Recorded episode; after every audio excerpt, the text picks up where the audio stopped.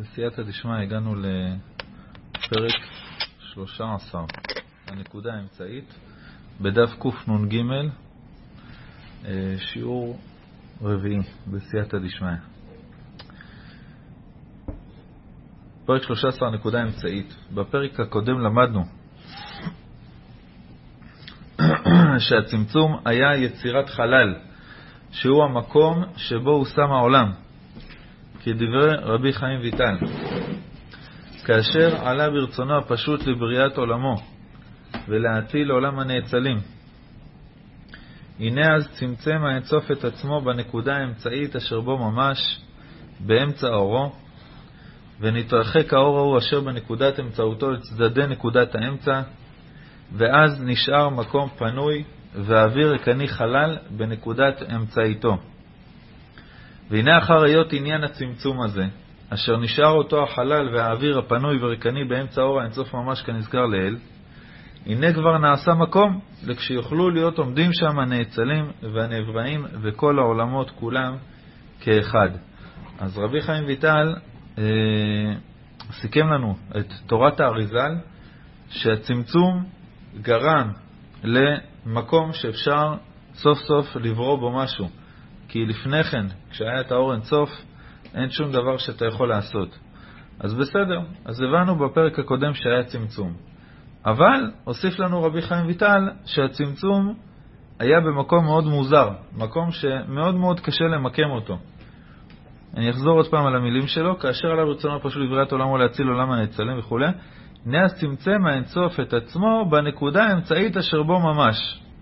איך יכול להיות שיש נקודת אמצע באור אינסוף? בסדר? ההגדרה הכי פשוטה של אינסוף זה שאין לו גבולות ושאתה לא יכול למדוד אותו. איך אתה יכול למקם את האמצע של האינסוף? כך שאלת שאלה רבי מאיר פפירש, עליו השלום, בספרו אור זרוע, כשמו כן הוא, אין לו קץ וראש, ואם כן, מה שייך לומר נקודה אמצעית? שהרי האמצע יחייב התחלה וסוף. כי אין שייך אמצע בדבר בלתי בעל תכלית, כי האמצע הוא מן הגדרים, וכל דבר מוגבל ויוגדר, הנה אינו בעל תכלית. בסדר? אז זאת השאלה. איך יכול להיות שיש אמצע לאינסוף? ואם אמרו לנו שזה באמצע, אז כנראה שרוצים להגיד לנו משהו. ואם אין באמת עיגול וקו וחלל וכל הציורים, אלא הכל זה משל ונמשל, אז מה אומר, מה, מה אומר לנו המילה אמצע בנמשל, מה אנחנו יכולים להבין מהדבר הזה? אז חלק מהמפרשים ביארו שהנקודה האמצעית זה לא הכוונה מיקום גיאוגרפי, זה לא GPS, אלא זה הכוונה זה לנו. לנו נדמה שעולמנו נמצא במרכז אינסוף המקיף אותנו. אבל לאמיתו של דבר אין לאינסוף מרכז. בסדר? הכוונה בערכנו. ככה אה, ההגעה של מרם פפירש, אומר פה בהערה, והרב אליהו מני, שהכוונה זה מבחינתנו. זאת אומרת, אנחנו באמצע הדברים, מצידנו, אז אנחנו שמים אמצע. בסדר? אני עכשיו רוצה למפות את העולם, אז כל המפות העתיקות, אתה רואה את זה ממש. בן אדם, איפה הוא גר? בעיר שלו? זה מרכז המפה. עכשיו, שם זה מזרח, זה כל מה, מה יש סביבי, בוא נמפה, זה מה שמעניין אותי. אבל אני המרכז. עכשיו, כשזה מפה זה יכול להיות טוב או לא טוב. כשזה אינסוף אין לך בחירה, ברירה אחרת. אתה חייב להתחיל מעצמך ולבדוק מה קורה מסביב. אז הכוונה, חס וחלילה, לא להגיד אה, באינסוף אמצע, אלא הכוונה, בערכנו, אנחנו מסתכלים על כל מה שמסביב כאילו אנחנו באמצע. בסדר? למשל למי שעומד על ספינה בלב ים ואינו רואה את האופק, והוא סבור שהוא במרכז האוקיינוס, מבחינתי אני באמצע, אה, זה הכוונה, אה, נקודה אמצעית שבו, זה פירוש אחד. לעומת זאת, יש מהמפרשים שביארו שהאמצע אינו מתייחס כלל לאינסוף, אלא האמצע הוא אמצע החלל שנוצר. ומה הכוונה כשאומרים לנו אמצע? מה שדיברנו שיעור שעבר, ולכן יש לנו צורה של עיגול. שפעולת הסתלקות האור מן החלל אל הצדדים התחילה בנקודה האמצעית שבתוך אותו החלל, ומשם נסתלק האור בהשוואה אחת אל הצדדים. לכן הצמצום נעשה בצורה של עיגול, של כדור, ולא משולש או מרובע או כל מיני דברים אחרים. למה עיגול? בגלל שכל פעולותיו נעשות בהשוואה אחת, כדוגמת העיגול, שכל הנקודות שבמעגל רחוקות במרחק שווה מן המרכז. בסדר? זה היה ריבוע. לא ריבוע, החלל, כאילו. אומרים שהיה חלל ואז זה החלל הזה. החלל הזה זה בפרקים הבאים. עכשיו אנחנו בשאלה מה זה הנקודה האמצעית. אז הנקודה האמצעית, פה יש לנו פירוש, הכוונה אמצע החלל. מה זה אומר אמצע החלל? יש פה נקודה מרכזית שסביבה הכל נברא, והאור אינסוף יתרחק ממנה, מהנקודה הזאת, שהיא המשמעותית מבחינתנו, יתרחק ממנה בצורה אחת, במרחק אחד לכל הכיוונים. עכשיו צריך להבין מה זה אומר, בסדר? אז, פה אחד שאומר שהיה את החלל, ואז האור הסתלק שזה זה ממנו, אבל שעל הסתכלות האור נוצר החלל, נכון? לא הבנתי את ההערה. הראשונה אומרת, על ידי הסתלקות האור נוצר החלל. כן. אז אז היא אומרת שהיה חלל גם לפני שהסתלק. לא? לא. אף אחד לא אומר את זה. השאלה היא, אה, מה הכוונה נקודה אמצעית. אז אמרנו, אחד אמר אה, פירוש אחד בערכנו. מבחינתנו זה האמצע. הפירוש השני אומר, מה זה הכוונה האמצע? להגיד לך שהאור יתרחק בשווה מכל הצדדים. בסדר? אבל לדעת כולם, אה, היה אור והסתלק והיה צמצום ויש עכשיו חלל ויש נקודה אמצעית. עכשיו צריך להבין מה זה הנקודה האמצעית, ולאט לאט ככה בהמשך הפרק, והבאתי עוד כמה קטעים מהקלח ומהדעת תבונות, אה, להבין למה זה מעניין אותנו האמצע הזה, מה זה אומר לנו בנמשל. בסדר? שורש הדין. סיבת הדבר שהצמצום התחיל דווקא בנקודה האמצעית של החלל, ולא מנקודה אחרת בחלל מוזכרת בספר מבוא שערים, כי הנקודה האמצעית של האינסוף. שם היה שורש כוח הדין שנתגלה אחר כך למטה, וממנה נעשה המקום. נקרא רגע את המילים של הרב ואחרי זה נסביר. סילוק האור הוא פעולה של דין, כי חסד זה התפשטות ונתינה, ודין זה עיכוב, מניעה וסילוק. כוחות החסד והדין וכל שאר הכוחות האלוקיים שנתגלו בעולם, שורשם נמצא באינסוף ברוך הוא. בנקודה האמצעית שבמרכז החלל, שממנה התחיל סילוק האור. שם טמון כוח מידת הדין, ולכן משם התחיל תהליך ההסתלקות של האור המכונה צמצום. גבול שמת לים, בל יעבורון. ברגע ששמת גבול לים, אז אני יכול, היא יכולה להתחיל להיראות היבשה. רק מתי ששמת גבול, בסדר? אם אתה לא שם גבול, יש בעיה מאוד גדולה. אם אתה רוצה לגדל ילד נורמלי, אתה צריך לתת לו גבולות, צריך לשים לו גבולות. למה? הגבולות זה לא נעים, זה דין, זה קשה, זה מעצבן. אין שום צורה אחרת להכיל חסד, לברוא עולם שיכול להתקיים בלי גבולות. אה, והיה, היה, מה זה? זה גבול שמת להם. לא. גבול שמת להם בעלי עבורים. בסדר, אבל הרעיון זה גבול שמת לים בבריאת העולם, לא, לא הפסוק המדויק בתהילים. אה, צריך לבדוק גם מה הפסוק המדויק בתהילים, אבל הרעיון זה בבריאת העולם, כשהקדוש ברוך הוא רצה שתראה היבשה, הוא היה חייב לשים, לשים גבול לים. עכשיו, הרבה פעמים רק כשבן אדם שם גבול לעצמו, כשהוא מפסיק להסתכל על עצמו, רק אז הוא שם לב שיש אנשים אחרים. זה, זה הכל השורש של אותו עניין. אה, אל תפעיל עליי דין, אני רוצה רק חסד. לא עובד. אם אה, מתן היה מביא לנו את התה בלי כלים של דין שמצמצמים אותו, היינו מקבלים קביעות. זו בעיה מאוד גדולה, ויש אנשים ותיאוריות שניסו את זה, וראינו מה, מה, איך זה נגמר. ברגע שאתה רוצה אה, לתת שפע, חייב שיהיה דין שיכיל את השפע.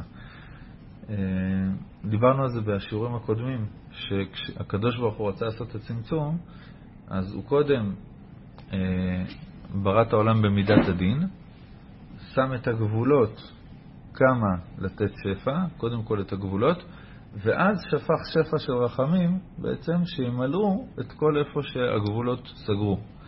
זה בעצם העניין של שם שדי, שאמר לעולמו די, זה העניין של הדין, שיכול לאפשר פה בריאה, שיכול לאפשר אה, שפע של אור אינסופי, של חסד, אה, שיכול אה, אה, להיות מוכל כמו שצריך. אז אומרים לך המקובלים, הנקודה האמצעית של האינסוף, מה הכוונה נקודת האמצע של האינסוף? זה שורש כוח הדין שנתגלה אחר כך למטה, וממנה נעשה המקום. עכשיו בציור, תראו בהערה 4, יש ציור של עיגול, שזה החלל, כן, בחלק מהדפוסים של אה, כתבי אריזל, ויש באמצע החלל נקודה. עכשיו, אם כל דבר הוא מדויק והוא משל ונמשל, אז מה הנקודה עושה שם? היא באה להראות את הנקודה האמצעית שבו. עכשיו, יש מפרשים, הוא מביא פה את הבית לחם יהודה, שאומר שהנקודה היא טעות סופר, אה, בטח שמו מחוגה ועשו איזה עיגול, אבל הכרם שלמה ובקלח, אומרים לך שהנקודה שם היא ממש ממש ממש לא סתם. הנקודה הזאת היא מראה את שורש כוח הדין. הוא מפנה פה לקלח, הוא כותב פתח כ"ה, אבל זה, זה טעות סופר, זה פתח כ"ד, בהערה 26.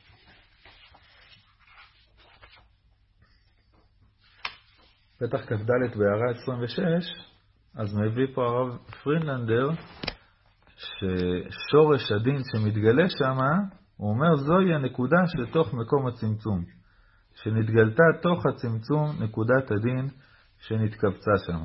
בסדר? למה אני צריך שיהיה נקודת הדין? למה אני צריך שיהיה לי פה נקודה שממנה מתחיל דין ואחרי זה אה, יכולה להיות בריאה?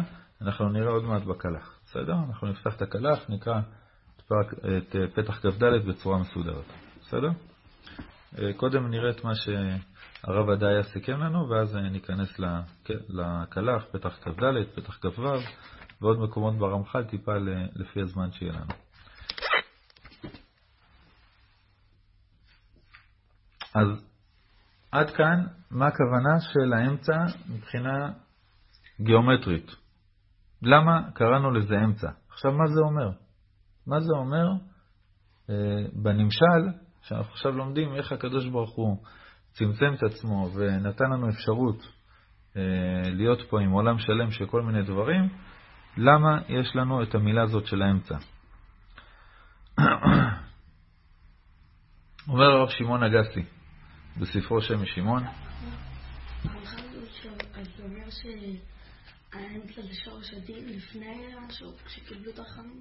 כן, זה בא להראות.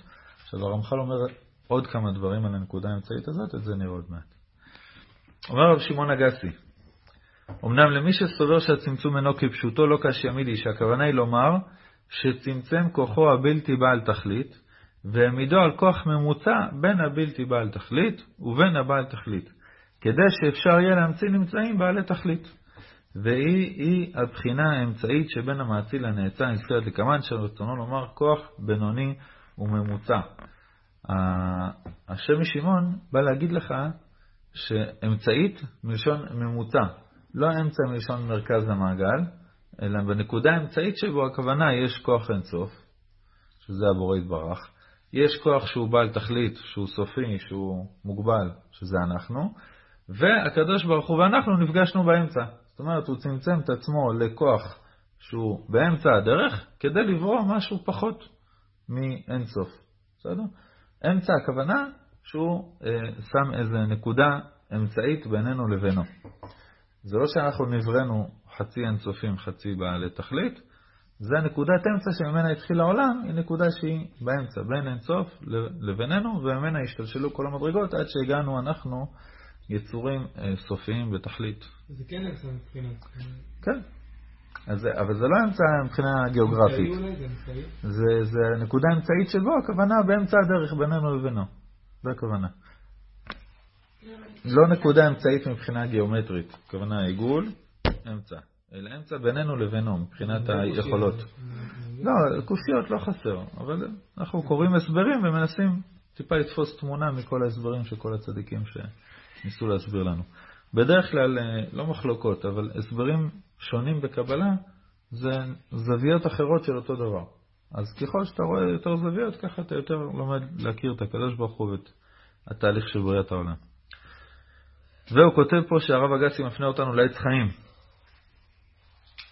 ב- בלמטה, קנ"ה למטה, כי הכתר הוא בחינת ממוצע ממאציל ונאצל, והטעם כי הבחינה היותר אחרונה מכל האפשר באינסוף, הוא אשר האציל בחינה אחת, אשר בה שורש כל העשר ספירות בהלם ודקות גדול, שאי אפשר להיות לנאצל יותר דקות ממנו. במילים שלנו, האור אינסוף לקח את המדרגה הכי הכי הכי תחתונה שהוא מסוגל לקרוא למדרגה התחתונה באור אינסוף, ושם הוא הציל את הבחינה הכי הכי הכי עליונה שיכולה להיות בעולם שלנו. זה קטע. זה מבחינתנו זה הכתר, מבחינת האור אינסוף זה מלכות האינסוף. עכשיו, באינסוף אתה לא יכול להגיד את המילה מלכות, אתה לא יכול להגיד כלום. לכוונה במילים שלנו, בסדר? אנחנו יודעים להגיד שהמדרגה הכי תחתונה זה המלכות, שממנה מקבלים את הכוח הנבראים שמתחתיה, בספירה הבאה שאחריה או בעולם שמתחתיה, אז אנחנו קוראים לזה מלכות אינסוף. זה קטע בקטע שלנו, זה המלכות. אז אני לא נכנס בדיוק בדיוק למילים, זה בהמשך. העיקרון זה שזה הספירה הכי הכי גבוהה שלנו, שלצורך העניין אנחנו קוראים לה כתר, אז זה לצורך העניין המלכות זה אינסוף, ונמצא כי יש בבחינה זו שתי מדרגות.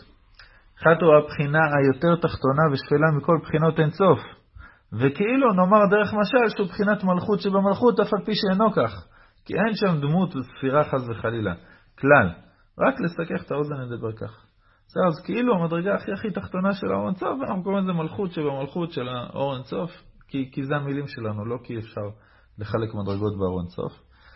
והנה בזו המדרגה התחתונה שבאינסוף, יש בה כללות כל שלמעלה ממנו, מקבלת מכולם, כאן נודע שהמלכות מקבלת מכולם. אנחנו נראה את זה עוד מעט בקלח, בפתח כ"ו, מה הכוונה, בסדר? מדרגה זו התחתונה היא האצילה את בחינת השנית, שהיא המדרגה העליונה מכל מה שבכל הנאצלים, ויש בה שורש כל הנאצלים, והיא משפעת לכולם, באופן שהיותר קטן מכל המאציל, האציל את היותר מובחר שבכל הנאצלים, ואין ביניהם מדרגה אחרת כלל. אז למדנו בעצם שיש איזה, אנחנו קוראים לזה עוד פעם במילים שלנו, יש איזו ספירה, יש איזו בחינה, שהיא הממצעת בינינו לבין האור אינסוף. זה דבר שהוא מצד אחד הכי הכי הכי תחתון באור אינסוף, מצד שני הוא הציל לנו את הדבר הכי הכי הכי גבוה שיש לנו. זה בערך האמצע שאיפה שנפגשים אור אינסוף ועולם תכליתי. בסדר? מבחינתנו זה הכתר הכי גבוה שיש, מבחינת האור אינסוף זה הדרגה הכי תחתונה שיש, אבל שהיא מראה את כל הכוחות שיש באור אינסוף. בסדר? זה אמצעי, לא? כן, זה לא המשך. כאילו. זה זה. זה, המשך בעצם במילים אחרות של הרב אגסי. זה הממוצע בינינו ובינו. מסיבת היותה כוח המאציל היא מכונה המדרגה השפלה, או המדרגה התחתונה שבאינסוף, וכן היא נקראת מלכות של מלכות שבאינסוף, ובהיותה שורש כל נבראים גם מכונה הכתר של כל העולמות, בסדר? ורבנו הרי מדגיש שאף על פי שאין חילוק ספירות ומדרגות באינסוף, לא נאמרו הדברים אלא לסכך את האוזן. וכוונתו לומר שלכל הספירות שיצאו מהאינסוף, לכולם יש שורש דק באינסוף. וגם לספירת המלכות היה שם שורש, ושורש זה נבחר להיות מקום לבריאה. ועל הבחינה הזו של המלכות הגנוזה באינסוף נאמר, מלכותך מלכות כל העולמים. בסדר? אני מדלג לאמצע הערה 6, לקלח פתח כ"ו. אין לכם את זה, יש לכם שם סיכום קצר בהערה, אבל זה קלח מאוד מאוד מהותי. ואפירה שהיה בתקופה של הרמח"ל, נכון? אני צריך לבדוק בשביל אה, לענות לך על זה.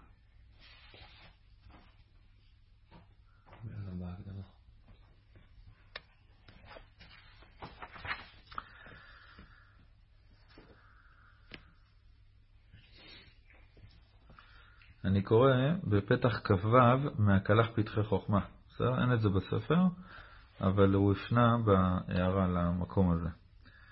כותב הרמח"ל, פירוש כל זה העניין הוא עניין המלכות למטה.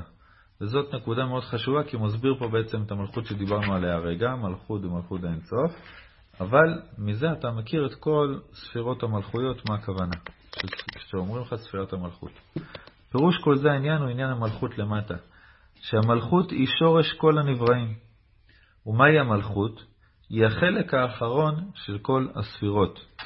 כי שורש הנבראים התחתונים הוא הכוח האחרון הנמצא בכל ספירה. בסדר? יש לנו את, ה... יש לנו את המלכות. עכשיו, הוא שואל פה, אם כן, יש לתחתונים עשר שורשים, שהם עשר חלקים אחרונים שבכל ספירה, בסדר?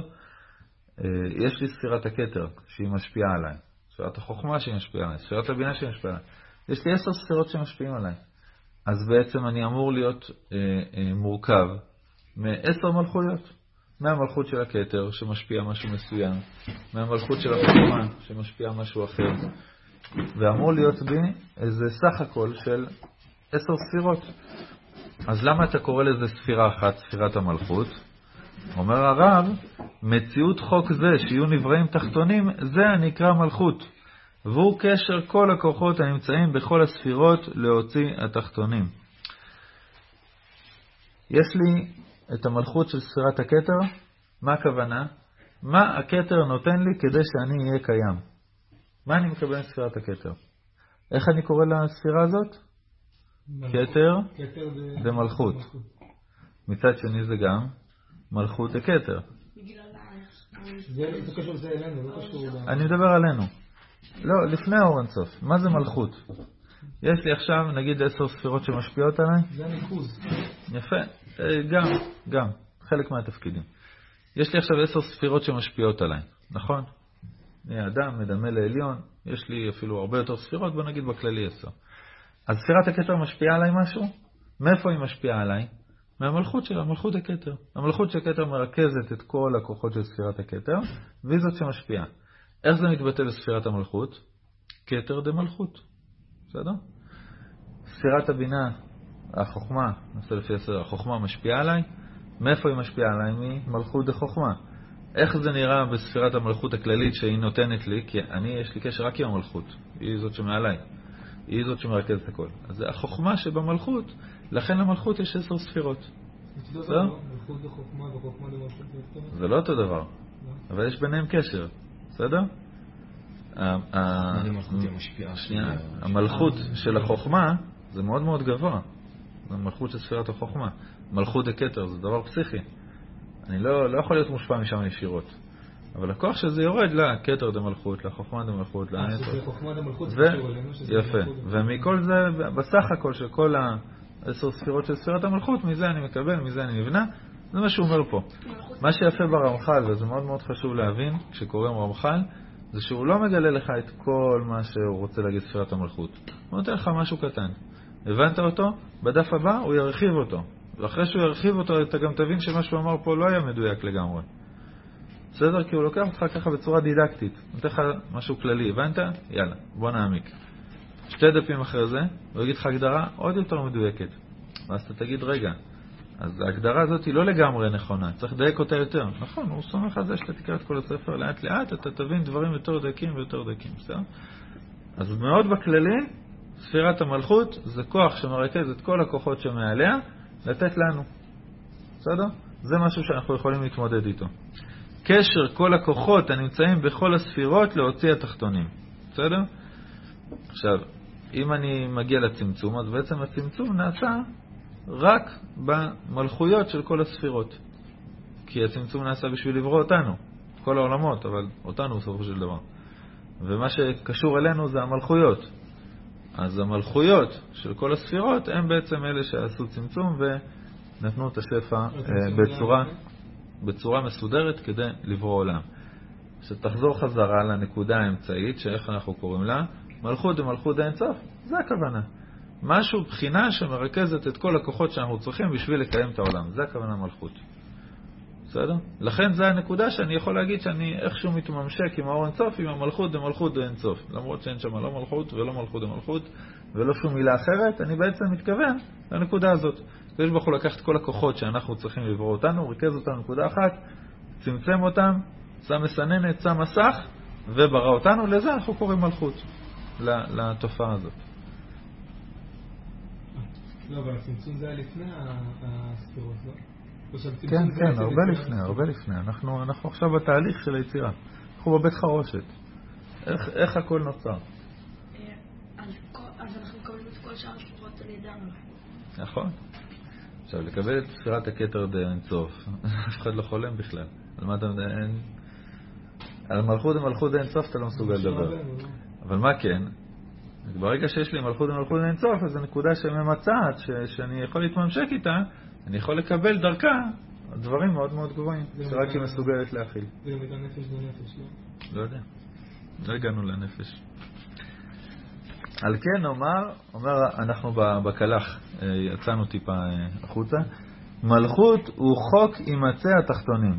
בסדר? זו ההגדרה שהרמח"ל אה, נותן לך. חוק הימצא התחתונים, הכוונה היא זאת שמרכזת את הכל. וממה בנוי החוק או האור הזה?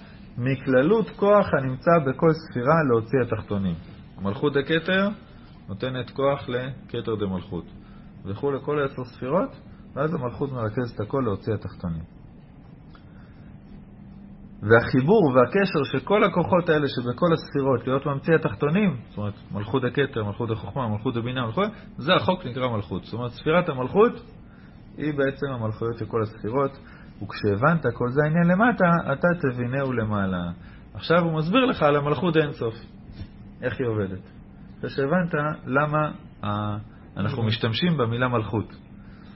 הבנת הכוונה, הרעיון הכללי.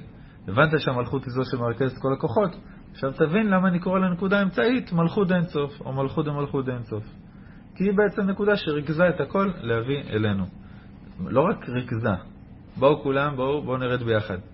ריכזה הכוונה, עשתה מסך והשתלשלות וצמצומים, והיא בעצם סינתזה את כל המידע כדי שאנחנו נוכל להכיל אותו. שהעולמות האלה יוכלו להיברות בלי להיעלם בבת אחת מהאור אינסוף, שהוא כל כך גבוה. זה נקודה בתוך החלל. הגילוי הנשאר אחר הצמצום נקרא הכל כמו מלכות אינסוף ברוך הוא. פירוש, שתחשוב כל המסתלק מן הכוח הפרטי של בריאת נבראים כדוגמת ט' ספירות למטה, ומה שנשאר שהוא בריאת נבראים מוגבלים זה המלכות של התשע ספירות האלה, שזה כללות חיבור כל הכוחות הנמצאים בכל ספירה להוציא התחתונים. על כן האור המתגלה הזה נקראו מלכות, שזה החלק האחרון מכל מה שנסתלק, ולכן נקרא אותו רשימו, זה כבר בפרקים הבאים, בסדר?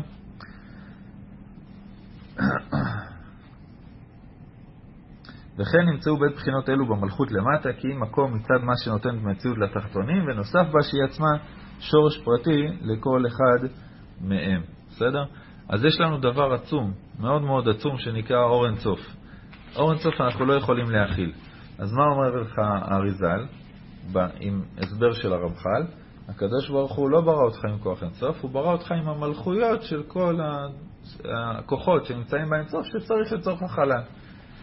אז המלכות ריכזה את כל הדברים בצורה מאוד uh, קטנה בשבילנו, ומצד אחד היא בעצם הריכוז של כל הכוחות שמעליה, ואז נברא העולם, כל העולמות, כמו שנראה בפרקים הבאים, איך? גם דרך המלכות. היא הכוח הראשוני שבעצם עשה את כל הדברים מצידנו.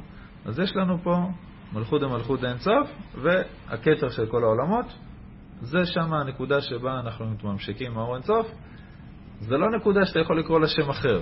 אז קראו לה הנקודה האמצעית שבו, הנקודה הממצעת שבו, אה, זה נקודת השקה. זה הנקודה שבאמצע המרכז של החלל, לפי הפירוש הזה. בסדר? בהמשך הרמח"ל יגיד לנו עוד מעט מה זה אומר בנמשל. זאת אומרת, מה זה הנקודה האמצעית בנמשל. אבל זה הכוונה מבחינת ההשתלשלות והצמצום. זה לא נכון להגיד אבל שזה נכון. כאילו, להגיד שהמלכות היא כוח, כאילו היא לא כף, היא כאילו, זה כמו, זה פשוט, זה פשוט, המלכות, כל המלכויות זה פשוט, הוא לא ברא אותנו עם כוח, ברא אותנו עם יכולת להפעיל כוח, כי אין לנו גרמה כלום, אין לה עצמה כלום, היא לא כוח. נכון, היא רק מעבירה. היא רק מעבירה. נכון. אה, מצד שני, אה, יש לה כוח של מסך. זאת אומרת, יש, אנחנו נראה שיש מסכים בין עולם לעולם. חלק מהדברים האלה נעשים במלכות, שזה אה, גם עניין של צמצום. זאת אומרת, היא לא נותנת שפע כשלעצמה, אבל היא מסך מאוד מרכזי שמצמצם את האור שהעולם מתחתיה יוכל להכיל אותו. נכון, כי... אז יש פה כוח מאוד אדיר. כי אם, אין לה מעצמה כלום, אז מה זה המסך עצמו? מה, זה לא בריאה? אז יש לה כוח עצמו. כן, אבל לא היא לא מוסיפה שפע כמו הספירות האחרות. לצורך העניין יש סכר. סכר אין לו כוח, הוא לא, הוא לא יכול להוריד אותי בהורדת ידיים, הוא לא יכול לתפוס אותי בתופסת, הוא לא יודע לעשות כלום. מצד שני, תוריד את הסכר, הלכה העיירה מתחת. הכוח שלו זה הצמצום. זה לעצור דברים עצומים ולתת אותם בזרימה הרבה הרבה יותר לא קטנה. מה הכוונה? כי- אם זה לא שפע, שזה רק מסך, מה- מה- מה- מה מה מחיה את זה? הקדוש ברוך הוא, אה, יש משהו שמחיה את המלכות, כלומר יש משהו ש- שנותן לה... אנחנו נלמד בהמשך מה זה ספירות. בסדר? ושם אתה תבין את התשובה הזאת. יש אה, דוגמה מעולם המחשבים. יש דבר שנקרא API. מה זה אומר API? זאת אומרת, יש לי עכשיו את כל גוגל. אה, לא יודע, מנוע חיפוש של גוגל. יש לי איזה תוכנה שגוגל כתבו של בינה מלאכותית. יש לי כל מיני דברים מאוד מאוד עצומים שהשקיעו בהם מיליון שורות קוד ומאות אלף שנות חיי אדם של פיתוח תוכנה. עכשיו, אני לא, לכתוב את כל זה אני צריך אה, תקציבים של מיליארדים ועוד 20 שנה. עכשיו, אני לא לוקח את כל העבודה שהם עשו, אבל כל עבודה שבן אדם עושה, כתב איזה, איזה קטע קוד כלשהו שעושה איזה פעולה, אז הוא כותב איך להתממשק עם הקטע קוד הזה. אתה רוצה את התוצאה? אז אני אתן לך כמה שורות קוד, תתחבר אליהם בצורה הזאת והזאת, ואתה תקבל את כל התוצאות של המיליארד שנות עבודה שאני השקעתי. בסדר? זו דוגמה מדהימה שהיא ממש ממש מתאימה לנקודה הזאת. אני רוצה שבאתר שלי יהיה זיהוי של תמונות של אנשים לפי פרצוף. בסדר? זה אומר שאני צריך לבנו, לברוא, לכתוב אה, אה, עולמות שלמים של קוד ואלגוריתמים ו, ובינה מלאכותית ולאמן אותם במשך מיליארדי פעמים לזהות תמונות, ואז הוא ייתן לי תשובה. אין לי את כל התקציב לדבר הזה. אבל מה אני עושה? אני מתחבר למנוע של אה, או של מייקרוסופט או של גוגל, או שיש כל מיני מנועים שעושים את זה, לוקח את ה-API שלהם, שם אותו באתר שלי, ואני אומר לבן אדם, תעלה תמונה ואני אתן לך תשובה. הוא מבחינתו, אני עושה בשבילו את העבודה. אבל מה אני עושה? אני בעצם מחבר אותו לכוח מאוד מאוד עצום, ש, שעשה המון. בגלל זה, דרך אגב, גוגל אומר לך, בוא תעלה את כל התמונות שלך לדרייב בחינם, בכיף. כי ככה הם מאמנים את כל המנועים שלהם, ואתה מקבל תשובה. אתה מבסוט מהאתר שלי, אני מבסוט כי נתתי לך תוצאה שהיא אינסופית, שמבחינתי שלא הייתי יכול להתמודד איתה, וכולם מבסוטים, בסדר? אבל השתמשתי פה במלכות. התחברתי למשהו מאוד מאוד גדול, אבל דרך צמצום מאוד קטן. שמעתי כמה שורות קוד להתחבר למשהו מאוד מאוד גדול. זה בערך דוגמה שטיפה זה ככה אפשר. טיפה להבין. זה משל המלכות עכשיו. כן, אה. זה המלכות דמלכות דגוגל, לצורך העניין, בסדר. אנחנו כמובן, הכל, אה. הכל, אה, הכל בערכנו, הכל במילים שלנו, טיפה להבין את הדברים האלה.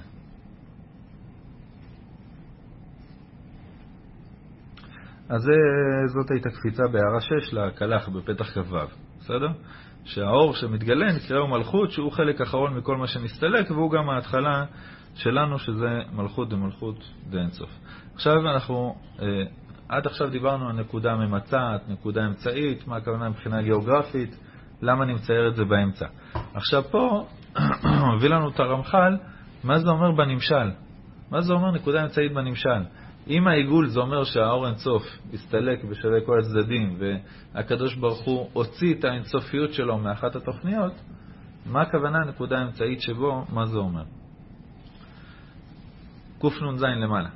יסוד הבריאה. הרמח"ל שדגל בביאור חוכמת הקבלה בכלל על דרך משל ונמשל. ביאר את עניין הנקודה האמצעית באופן חדש.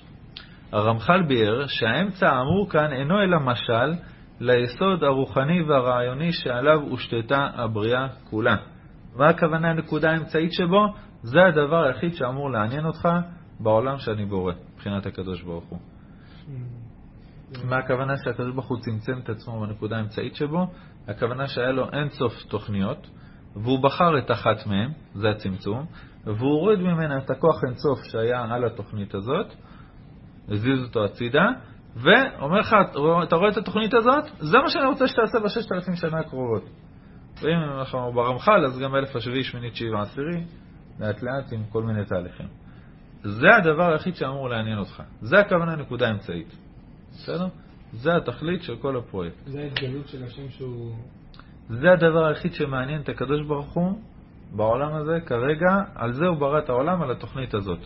כל השאר לא רלוונטי. מה זה אומר כל השאר לא רלוונטי? כל התלבטות שיש לך בחיים, תבדוק, תבחן לפי העניין הזה. האם זה מתאים או לא מתאים. למה? כי זה העניין היחיד, זה המטרה היחידה של הפרויקט, שנקרא כדור הארץ, כל הספירות, 6,000 שנה של עבודה, זה העניין, בסדר? בצבא, בכל דבר שמים לך מטרה. נכון? יש את הקצינים, יש להם. טלקון. כל דבר, כן, כל טלקון מתחיל. במטרה, משימה, ואז בואו נתחיל לדבר. למה? כי בתוכנית אתה לא יכול לכלול את כל הפרטים. בסדר? אתה עושה את כל מה שאתה יכול, אבל אז בן אדם מתלבט, לא יודע אם זה המ"פ או שזה המ"מ או שזה אחד החיילים, מתלבט מה לעשות באיזה, באיזה סיטואציה. היא לא הייתה בת- בתדריכים, לא דיברנו על התרחיש הזה, תבחן את זה לפי המטרה הראשית. מסתדר? מתאים? יעזור למטרה? כן. מצוין. בשביל זה צריך להבין מה המטרה של כל העניין, למה, מה אנחנו עושים פה. כל דבר ודבר בחיים שלך, זו, זאת השאלה. הרמח"ל כותב במקומות רבים שעניין הבריאה הוא להראות ולגלות את ייחודו של הבורא יתברך שאין עוד מלבדו. דהיינו, שאין עוד בעל שליטה בעולם חוץ ממנו יתברך. אין מי יאמר לו מה תעשה ומה תפעל, ואין מונע ומעכב לו מלעשות את אשר יחפוץ.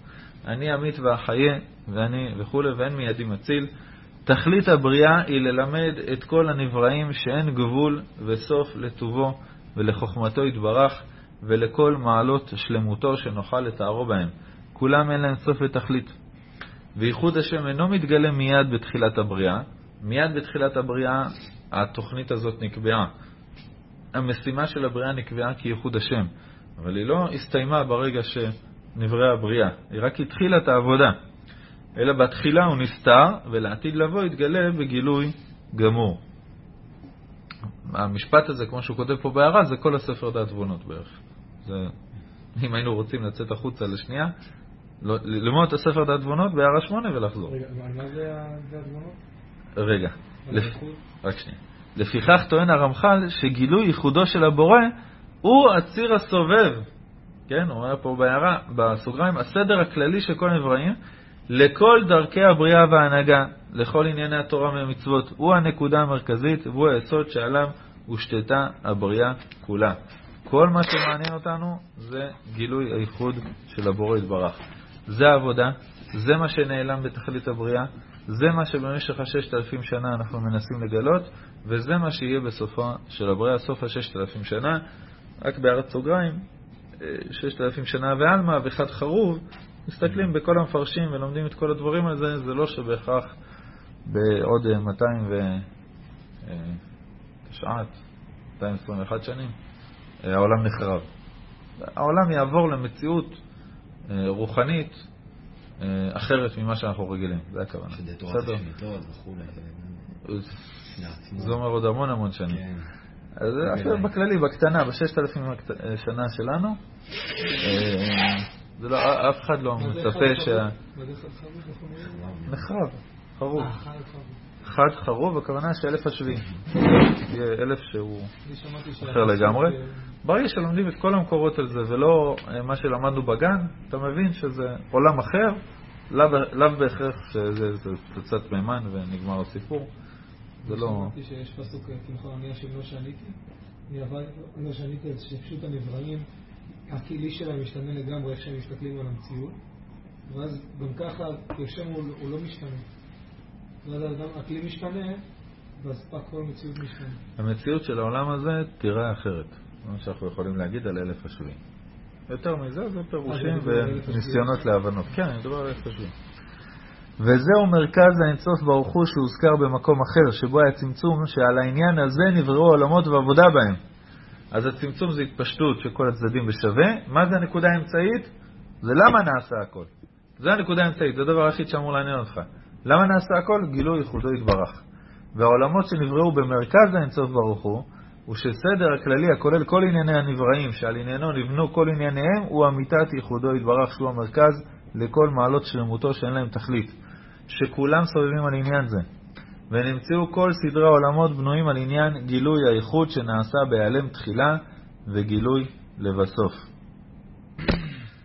ביאור דבריו כל העולמות נבראו במרכז אינסוף. דהיינו, לכל העולמות יש עניין משותף שלשמו נבראו וגילוי ייחוד השם, מטרת הבריאה גם להודיע שכל מעלות שלמותו של הבורא, כגון חוכמתו, חסדו, גבורתו, מלכותו, הם ללא תכלית וללא גבול, ובזה הוא יתברך מיוחד מאחרים.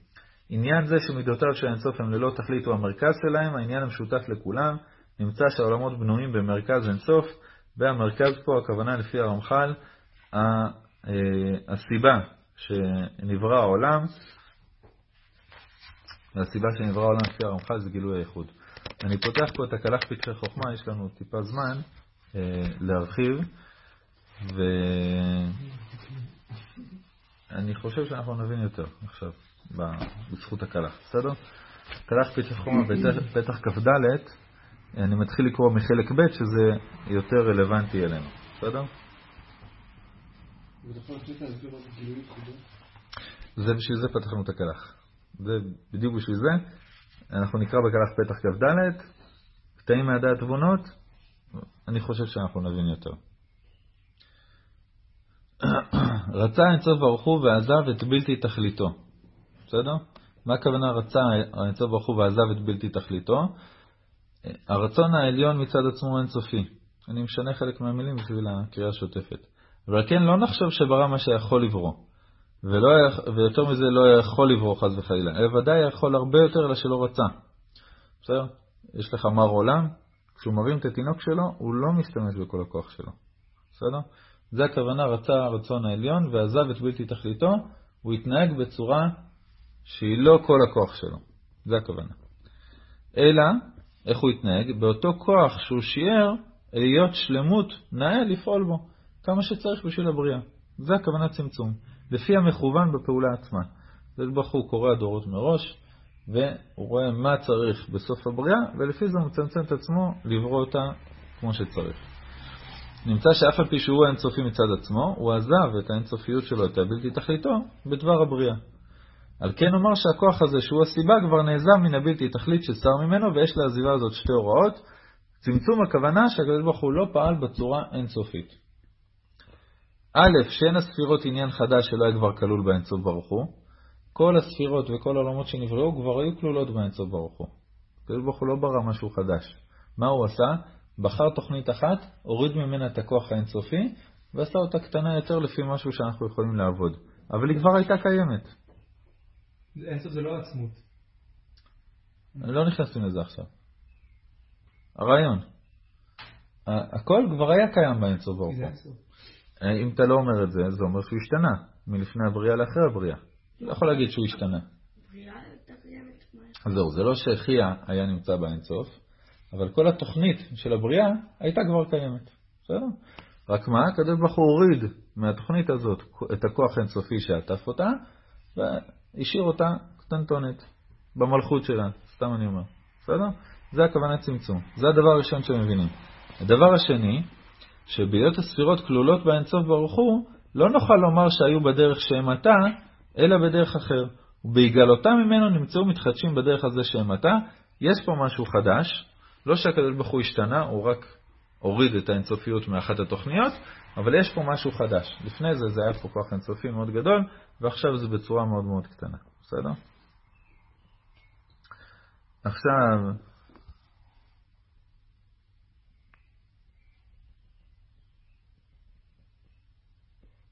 עניין זה במראה ייראה, זאת אומרת איך זה נראה במשל, שהאינסוף ברוך הוא מצמצם עצמו במקום אחד, הוא משאיר מקום חלל ממנו, והוא עניין גילוי הפעולה שנמצאת שלולה מן הבלתי תכלית.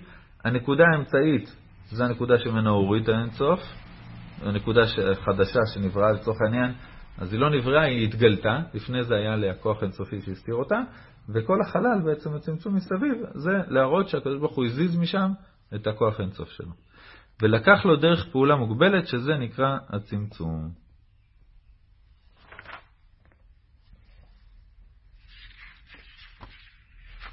בעניין זה במראה ייראה, במקום הנשאר מצומצם, היות שורש הדין מתגלה שם, שהוא מה שמתקיים במעשה הזה.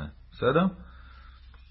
אז הצמצום זה שהקדוש ברוך הוא הסיר את האינסופיות שלו מהמקום הזה, ושם מתחיל דין של פעולה של עשייה. עכשיו, זה הנקודה האמצעית שבו, זה מה שהיה חשוב לנו לקרוא מהנקודה האמצעית שבו, והרמח"ל בתי התבונות מסביר לך מה הכוונה הנקודה האמצעית. כדור הארץ בלי חיים? לא, לא, לא. היה את התוכנית, בסדר? מה הכוונה גילוי ייחודו? בסדר? זה הרמח, הרמח"ל בדעת תבונות בסימן ל"ו. מה שיפה בדעת תבונות זה שהוא ממש, אה, ממש ניסה לדבר בעברית. לא כמו הקלח, שזה הסבר של קבלה, אלא ממש ספר אמונה שמסביר לך דברים על הקדוש ברוך הוא. כל מה שיש בקלח, כל מה שיש בקבלה, הכל מובא פה בצורה כלשהי, רמוזה כזאת או אחרת, אבל אה, בשפה מדוברת, שפה אנושית. אז אם בא הרמח"ל אומר לך זה נקודה אמצעית, מה הנקודה האמצעית? זה גילוי ייחודו יתברך שסביבה סובב הכל. מה הכוונה גילוי ייחודו יתברך? לאיזה מצב העולם צריך להגיע בסוף התוכנית? אמר השכל, ודאי הוא שזהו העניין בכלל, אבל עדיין דבר זה צריך להפנים. והוא ממש מה שאמר הכתוב, אתה הורית לדעת וגומר, אין עוד מלבדו. דרשו חז"ל אפילו לדבר כשפים. והיינו כי הנה כשאנו אומרים שהקדוש ברוך הוא אחד, אינו די שנבין שהוא אחד במציאותו, שאין מצוי מוכרח אלא הוא ושאין בורא אלא הוא.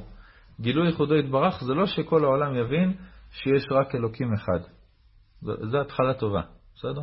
זה, בתור התחלה זה בסדר, שכל העולם כולו יעבדו את הקדוש ברוך הוא, זה, זה שלב א'. אבל צריכים לנו להבין עוד שאין שום שליט ומושל אלא הוא. חיים כאלה זה חיים אחרים לגמרי. זה לחיות בתקופה של משיח. בן אדם שחי בכל, ברמ"ח איבריו, שעושה גידה, בכל התנהגות, בכל תנועה שהוא עושה בעולם, הוא מבין שאין שום שליט או מושל אלא הוא, ששום דבר שקורה לך, הכוחות נפש שיש לך, תרחישים שיש לך בעולם, מה שאתה פוגש, הכל, אין בן אדם אחר שהיה אחראי עליהם. לא שכן ולא כל משפגה, לא, אף אחד. אין שום שליט או מושל אלא הוא. ואין מנהיג לעולמו או לשום בריאה בעולמו אלא הוא. ואין מעכב על ידו, ואין מונע לרצונו. וזהו ששליטתו יחידית וגמורה. זה, זה מה שהעולם צריך להבין. עכשיו, הרבה פעמים אנחנו מוצאים ב, ביהדות אלפיים שנה של תרבות או נוצרית או אסלאמית, אנחנו מוצאים את זה ביהדות. הרבה התנהגויות של יהודים שהן תפיסות באלוקות, או תפיסות ביהדות, או תפיסות במי מנהיג את העולם, תפיסות שהשתרשו באלפיים שנה האחרונות. לא יהדות, בסדר? יהדות זה הכוונה. אין שום דבר שמעכב אלינו. אתה מתפלל לקדוש ברוך הוא שייקח לכל הרוחות את השכן שלך. כל בוקר הוא חוסם אותך בחניה. זו דוגמה טובה, כי השכנים שלי מעולם לא חוסמו אותי בחניה, אז אני יכול בכיף להגיד את זה. אה, סליחה, מי שלח לך את השכן הזה? הקדוש ברוך הוא. אז מה אתה רוצה ממנו? אתה צריך להבין את זה. לא, אני, אני שואל, כשאתה בא מתפלל לקדוש ברוך הוא, הקדוש ברוך הוא נותן לך מחלה, שואל לקדוש ברוך הוא שיסיר את המחלה מקרבך. אבל הוא שלח לך אותה, אז מה, אז מה אתה רוצה ממנו? נכון, אבל אין לך... אז, אז, אז מה אתה עונה לעצמך? לא, אני לא אומר זה שלילה של התפילות. אני אומר, צריך להבין למי אתה מתפלל. אתה מתפלל לאותו אחד ששלח לך את זה. זו תפילה אחרת. אתה מתפלל לאותו אחד ש, שאתה רוצה שהקבוצה שלך תקלע גול, ואז אתה תצעק יש אלוקים. זה, זה אותו אלוקים של הקבוצה השנייה, שרוצה שלך ייכנס גול. כאילו, מה קורה פה? אני גם שזה לא סתם, מי שאוכל דברים לא בריאים. אני אלך, הקדוש ברוך הוא שלח לו את זה. אני לא מבטל, אני לא מבטל את כל הבחירה החופשית ואת כל העולמות, ואומר, יש רק אלוקים ואנחנו פיקציה. אני לא שם. אני רק אומר, צריך להבין את הנקודה הזאת כשאתה פונה אליו ואומר לו, תיקח את המחלה או את השכן, או תעביר את המחלה לשכן. זה, זה, זה, זה הוא שהחליט שזה יהיה. אז עכשיו התפילה צריכה להיראות אחרת. יש בחוץ, תזכה אותי להבין אה, למה השכן הזה עושה לי את הדברים האלה, תזכה אותי להזדכך שאני לא אצטרך חיסורים מהשכן, אה, תזכה את השכן לחזור בתשובה ושיהיה לו מידות טובות, ושהבחירה החופשית שלו תקבל עוד כוח. תפילות אמורות להיראות אחרת. בסדר? אז זה מוזר כי, כי אנחנו שוכחים, אנחנו שוכחים. מה זה אומר שוכחים?